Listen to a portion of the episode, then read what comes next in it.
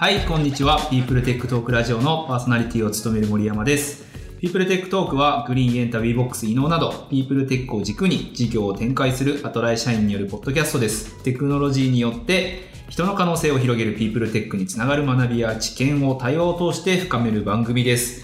ということで本日もピープルテックトークの時間がやってまいりました。今日はいつメンの岡さんに加え、えー今年入社したばかりの、えー私と同じく WeBox を作っているエンジニアのアッキーをゲストとしてお迎えしております。よろしくお願いします。よろしくお願いします。かぶりました。あ、すいません。アッキーはもう10年ぐらい過去には、えーこういったラジオ的なものを収録されてるみたいですが、ちょっとアッキー簡単に自己紹介してもらってもいいですか？はーい。えー、自分の名前は高橋明文と言います。1月入社のインフラエンジニアです。インフラエンジニアっぽくない。明るさ。怒られる。怒られる。世の中の、怒られる。で、アッキーはポケカー、ポケモンカードがめちゃくちゃ大好きという噂を聞いてるんですが、はい。どうなんですか？えーっと、小学校の時にもうめちゃめちゃ本気でこうポケモンカードやってて、結構こう、なんかこう大会とかで負けると、えーまあ、そこの大会でもう出らんないんで、次の地方にこう遠征に行って、うんこう、なんだ、東京でやって、新潟行って、仙台行って、みたいな、こう、駆け回りながら、地方を旅してた、みたいな。へプロだね。300人出てるんで、そこで大会に参加して、みたいな。何度もトライして、気づいたら、こう、日本2位のところまで勝ち上がっていって、日本2位世界大会にも参加してたりとか。この話をとことん聞きたい。確かに。まあちょっと今日はそんなアッキーを、えーご招待して、えーまあいろいろとポケモンカードもあの奥深いところがあるというお話だったり、実は組織づくりと、だったり、ピープルテックと結構繋がってるんじゃないかみたいな話も、えーいろいろと盛り上がるところがありそうなので、今日はゲームから学ぶエッセンス、ぜひピープルテックに活かすとしたらということで、ゲーム×ピープルテックを、えっ、と、いろいろと深掘っていきたいなと思っております。で、まあ早速なんですが、なんでそんなポケカはハマったのという、ちょっとポケモンカードの魅力と、確かに。はい。強いって何っていう、あの、なんか勝手なイメージね、勝手なイメージ、はい。むちゃくちゃお金をはたいて、めちゃくちゃポケモンカードを買ってた、はい。俺も友達にいて、はい。なんか羨ましいな、みたいな。はい。はい。はで いっい。ぱいお小遣いもらって。で、そういうやつが結局強いのか、はい。実はそうじゃないのかとか、はい。結構その何が力の差になるのかってすごい興味があるなと思ってて、うんうんうん。ちょっとそのあたりを教えてほしいんですけど。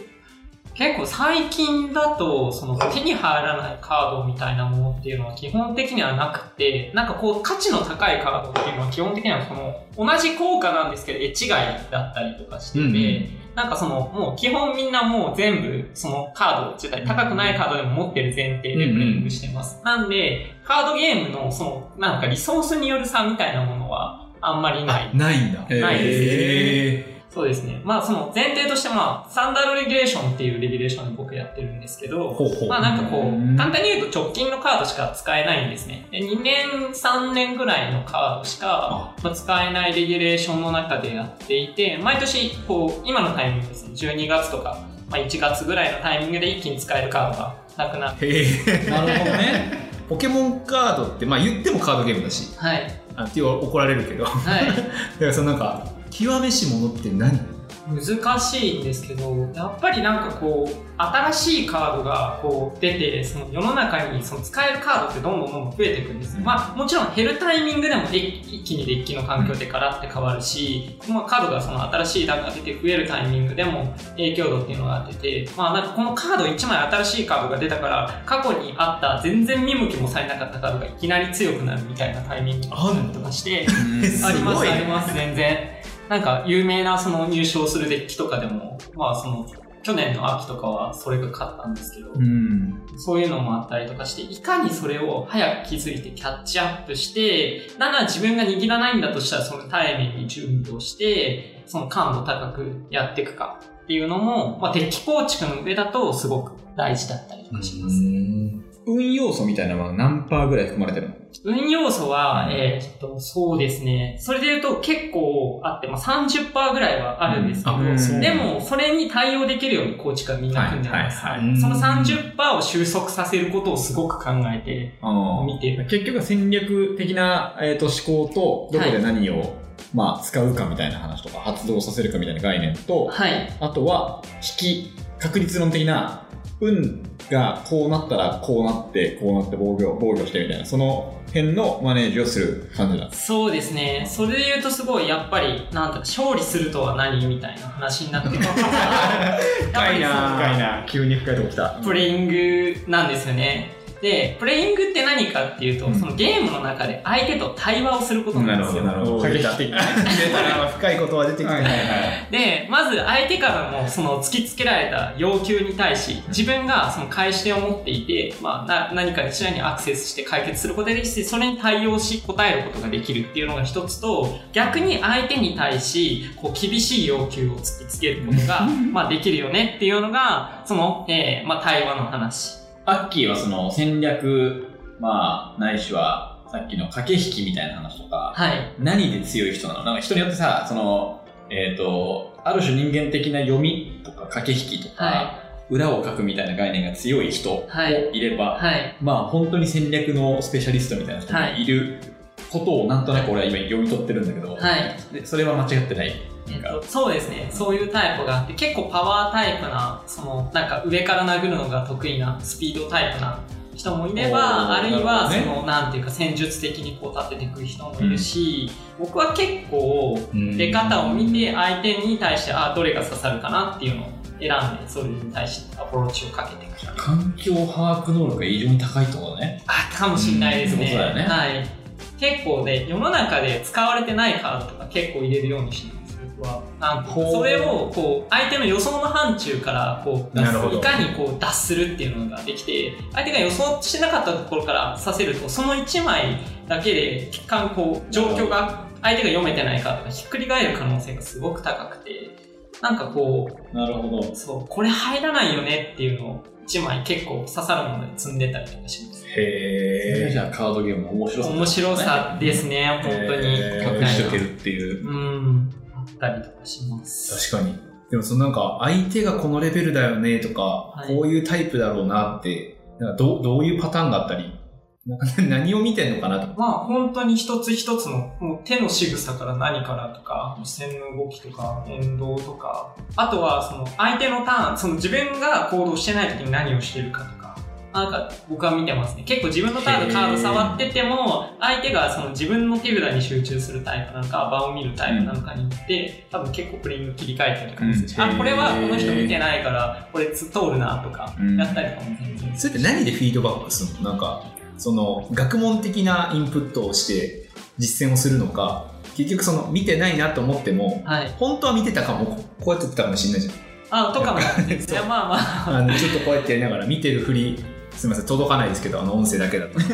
手元見てるふりして、横目で見てくるみたいな。もうタイプもいます。うんでも、なんかそれも全体的に雰囲気でなんとなくわかるんですよね。へそうー。まあ、なんそれは、なんていうか、多分知識として得て体現できるものじゃなくて、うん圧倒的な戦闘経験がすごいある感じ すごいね。まあでもほぼ、あれだよね。人相から、仕草から、仕草から。当然、なんかその性格を読み取りながらとか、かん会場の環境から、あらゆる変数からこの人の行動特性を読み解いて、うんみたいな話だよね。いやそうですね、うんあると思います。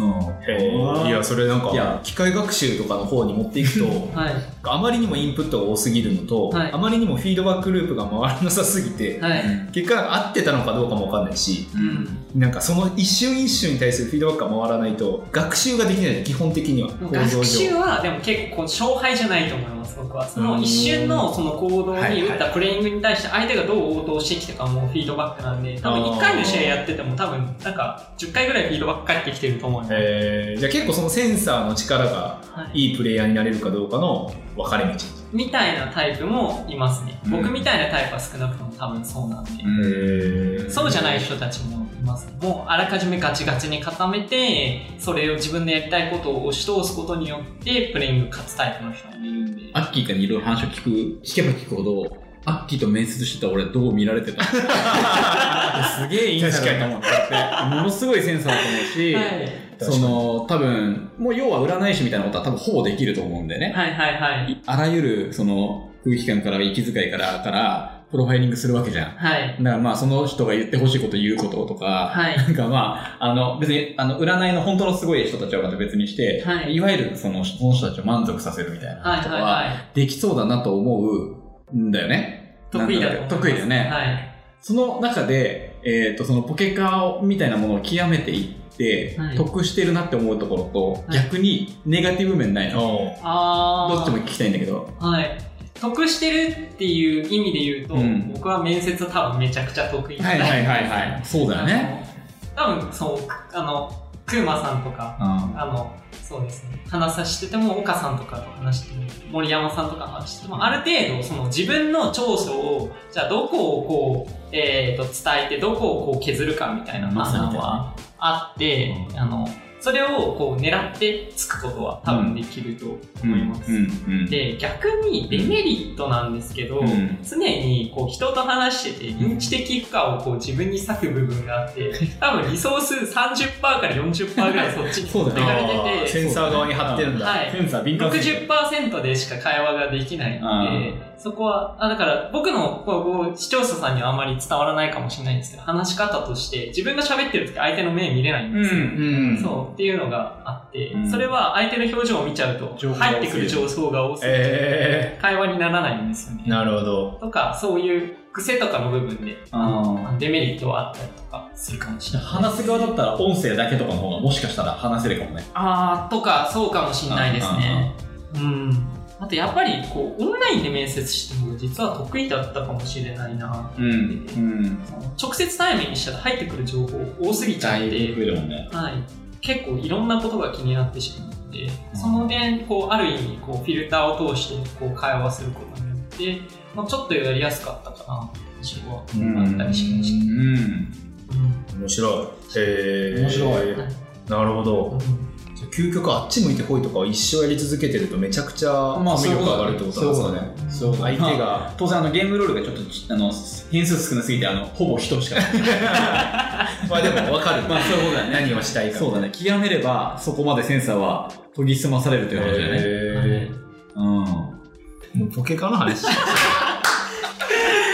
逆にアッキーから見たときに、はい。なんかそのポケモンカードでいろいろとエッセンスが多分学んでるがゆえに、他のゲームとの、例えばインプット差とか、学習差とか、うんなんか相対的に見れるんじゃないかなと思ってて、うんはい。そんだけポケモンカードを、例えばやり尽くしたアッキーが、他のゲームをやったときに、はい。例えば同じような、なんか学習が起きてるのか、絶対強そう、はいもしくは、なんか全然やっぱ違う、そのものによって、同じゲームという名前がついてても、はい。あの、ものがやっぱ違うのか、なんかその辺ってどうそうですね。結構僕とか、その、テレビゲームもやるんですよ。で、最近だと、まあみんな、こう、割とハマってるゲームで、Apex Legend っていううんうんゲームがあるんですけど、結構これにドハマりしてて、まあゲームとしてはその3人のパーティーを組んで戦うバトルロワイヤル系のゲームで、うんまあ、その同じキャラクターは同じパーティーに1人しか選べないよという状態で、まあ、それぞれが特殊能力を持っていて、まあ、それぞれのキャラクターにはロールがあって、パーティーの組み方によって全然戦い方変わるんですけど、とにかくこれもまた認知的負荷が高くて、うん素早い行動判断とそのチームの連携がん求められるゲームなんです。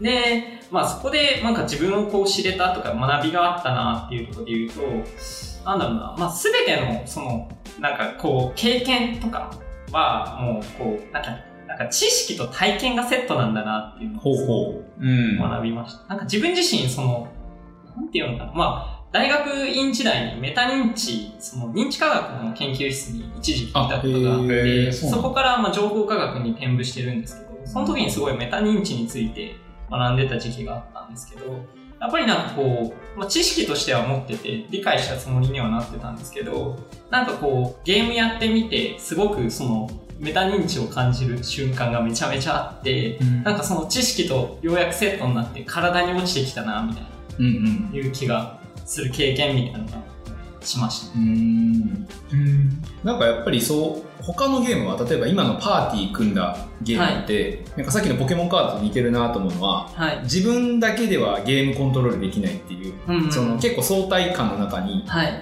共同していかないといけないみたいな。はい。で一方で、例えばドンキーコングとか、はい。ああいうこう、本当に自分でこう面をクリアしていくものって、はい。せいぜい変数は自分で、はい。もちろん敵は動くけど、はい。あんまりそこにこう、変数は大きくなくて、はいある程度、例えばマリオだとドッスンの動きが分かってれば、はい。読みができてみたいな、はいなんかそういう一人でやるゲームと、さっきみたいに3人でやるゲームと、はい。ポケモンカードみたいに人とやるゲームで、はいこうなんか比べてみたときに、はい。なんか結構違うんじゃないかなと思って、学習できる要素だったり、うんうんうんうん。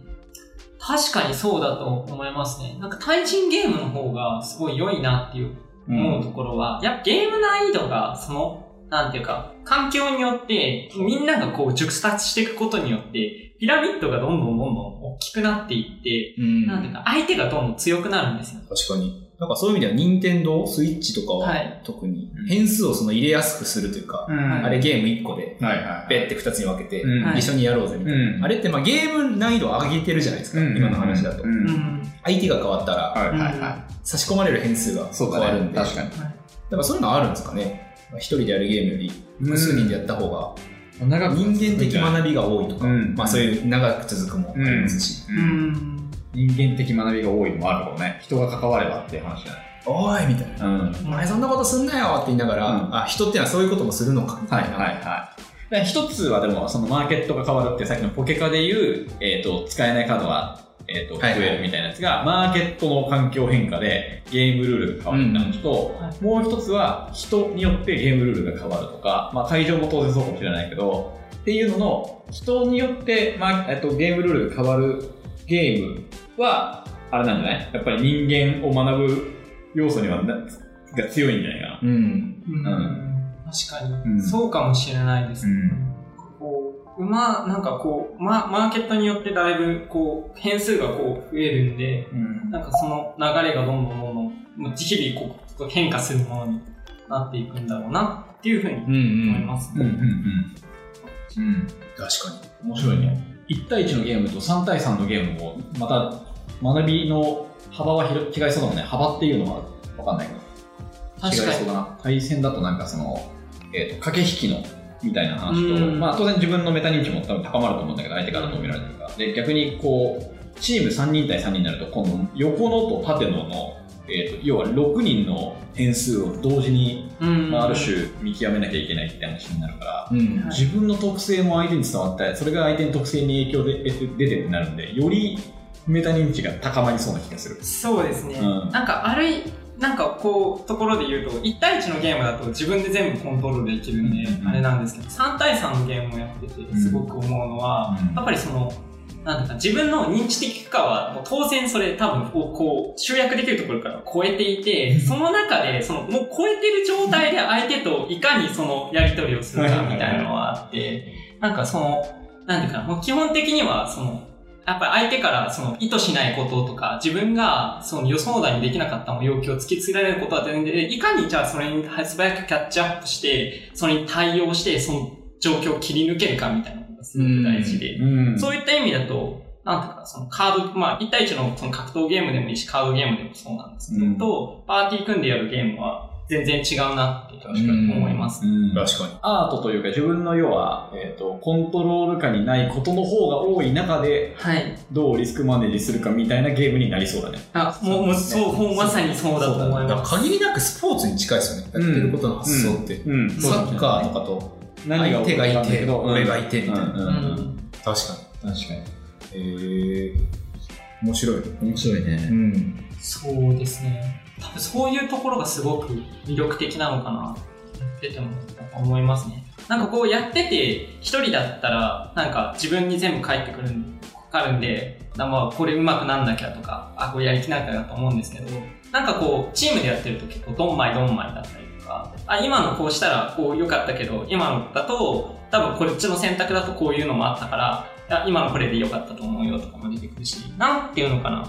そのゲームの中で戦ってるみたいのじゃなくて、チームとしてどうなのかなみたいなのがあったりとかして、なんかその後一緒にプレイする仲間に対すとしても、なんかこう、考えなきゃいけない。要は、その1試合1試合だけじゃな終わんなくて、その後にも試合は控えてるわけで、なんかその中で、じゃあどう勝ち上がっていくかみたいなのもあったりとかして、もうそうすると完全に組織の話。すごく今聞いてて思いました。確かに。でも盛り上がりますよね。そう、そういうゲームの方が盛り上がるの。僕の時代はそういうゲームの方がうん盛り上がってたそうだねみんなで集まって、そうだね。64も4つつなげて、はい。マリマリオカカートとかやってる時の方がうんうん楽しい。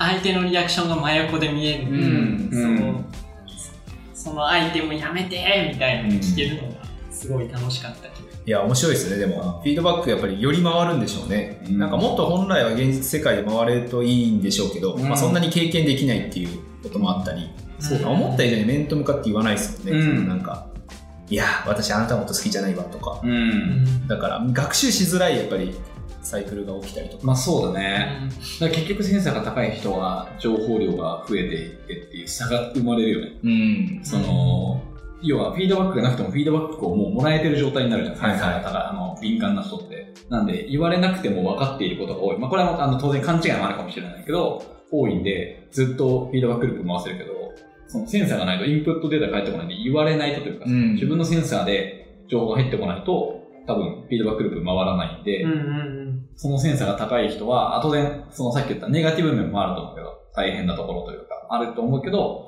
やっぱり、あれだよね、成長のスピードが速くなるはずだよね。うん処理できればって話だけど。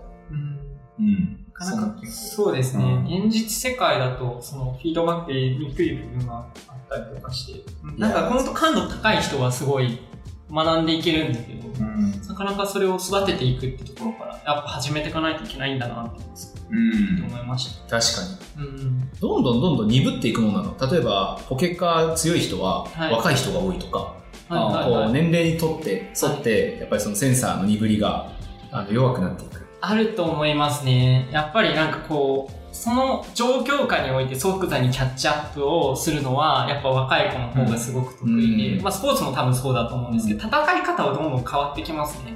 やっぱ年齢に応じて、なんか、まあ変化は全て進化っていう、まあ進化の捉え方はそうなんですけど、やっぱりこう、劣ってくる部分もあったりとかして、逆に情報量増えたことによって頭が重くなったりとか、まあ考えることがいっぱい多岐にわたっちゃって、最適に絞ることができなかったりとか、うんそういうのもあるんで、あらかじめやっぱゲームに勝てるように、そのデッキを組んでいくってところから始める人がどんどん増えていくと思いますね。面白い。カードゲームだと。うん。デッキで勝つように組んでいって、試合ではそれをコントロールする方に回る。うん。うん。若い子だとどっちかっていうと、そのデッキのあれっていうかよりかは、なんか自分でやりたいことを通せるものを一つ作って、それに対して、もう、なんかプレイングで、えーどうにかするとかもまあそれは結構得意不得意が結構グラデーションにはなっちゃうんですけど、僕は結構その、できる方からできない方に移ったと思うのうんで、。それはすごく思うところがあります。うん。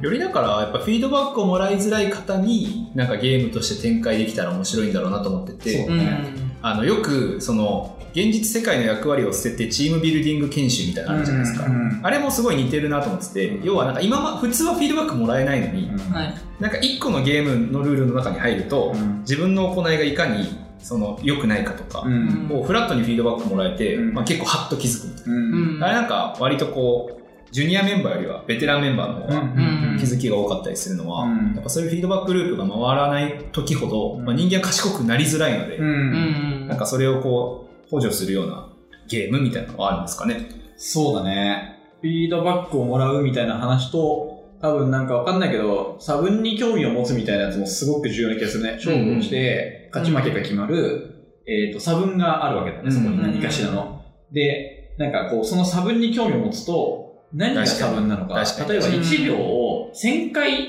カットして意思決定ができる人と、100回意思決定しかできない人と、このセンサーの違いとかあるから、その差分が、なんか、その、先天的なものではなくて、後天的なもので違っていると信じ込んで、うん勝負に探求してみると、面白い。センサーってなんか高まる気がする。うんうんいや、面白いですね。だからリスキリングとか、アンラーニングとか、うん結構言われるんですよ。うん40代ぐらいの方々がはいはいはい中心に。で、その時って基本詰め込みなんですね。うんインプットの話されるんですけど、うんこのインプットの知識の話はもちろんあれど、うん。どっちかというと反応のインプットの方が大事で、うん。どういうことを言ったらなんて返ってくるのかとか、うん。なんか本当はそっちをやらないといけないのに、うん。どっちかっていうとこのなんていうんですかね、ワードの使い方。うんまあそれも大事なんですけど、うん。だからなんかそういうこう、本来うん人が学ぶプロセスにおいて一番大事なのは知識ではなくて、うん。人から返ってくる反応みたいな。これをちゃんとセンサーをうん養うことをその分野でやっていけば、うん。ちゃんとその分野での成長が見られるみたいな。うん。うんそっちを先に設計してあげないといけないんでしょうね。うん。何学ぶべきかみたいな。うん。結構そっちから入るんで、そうだね。どうセンサーを磨くかっていうことを定義して、うん。そこになんかこう、ドメインを乗せていくみたいな。そうだね。そうだね。結構なんか大人になってっていうか、俺もすごい意識してるのは、あの定期的に負けるゲームに参加しないと、はいはいはいその、なぜ負けたのかに興味が湧かなくなるじゃないそう。なんで、えっ、と、明らかにゲームチェンジが起きて、ビジネスの世界ではこうの人が、この世界では今明らかに勝てる確率っていうか嗅覚がないみたいな。何なのかってなると、今までのバイアスが影響してるのか、今までの変なフレームワークが影響してるのか、瞬発力が劣っているのか、みたいな、なんか、その仮説が立ってくるんで、うんうん。その、また全然違う脳みその使い方というかさ、その、それこそそれがアンラーンとかに話になるかもしれない。あ、これはビジネスでは、えっ、と、ラーニングというか武器になってるけど、ゲーム理論が変わったら、足かせになるのかという話を、だからそれを要は一回取り除こうみたいなのが、まあ、ある種アンラーンとかになるんじゃないかなと思って、それは結構凝り固まらないようにというか、会社の中でもそうかもしれないし、センサーを磨き続けるってことですね。うんうんいろんなゲームで。いろんな視点からね。面白い。うん。なるほど面。白いね。だいぶ、ポケカからに。ポケカのマニアックな話から、うん。でもすごい。うん。うん。いや、面白い。面白いね。なんか最初はそのゲームうん。はなんか楽しく学べるみたいな観点が割と強いなと思ってるんで、うんなんかゲーミフィケーションが取り込まれる時って基本つまらないタスクをやってレスポンスが返ってくるっていうこうなんかステップ設計とか、うん UI 設計で来るじゃないですか。そうはいはいなんだけど実はゲームの本質はフィードバックで、うんでこれをできる限りやっぱり人の方からももらえるような形だったり、うん変数を人に置いた方がゲームとしてのなんか学びとか有益性は高くて、うん。なんで僕らがなんかピープルテックでやらないといけないゲーミフィケーションは、もしかするとその報酬を人からもらえたり、うん。人との反応の中に生まれるみたいな、うん。なんかそういうのが大事なんでしょうね。確かに。と、まあちょっとつれづれといろいろと話してきましたが、岡さんはいかがでしたでしょうか？何かを極めた人は、でしかもそれが人間が関わる、えー関われば関わるほど、えーとそのセンサーが高まる感は、個人的にはもともと感じていたんで、なんかその辺の片鱗をより具体で話せたのは、すごく個人的には面白かったうんうん。ですね。うん。確かに。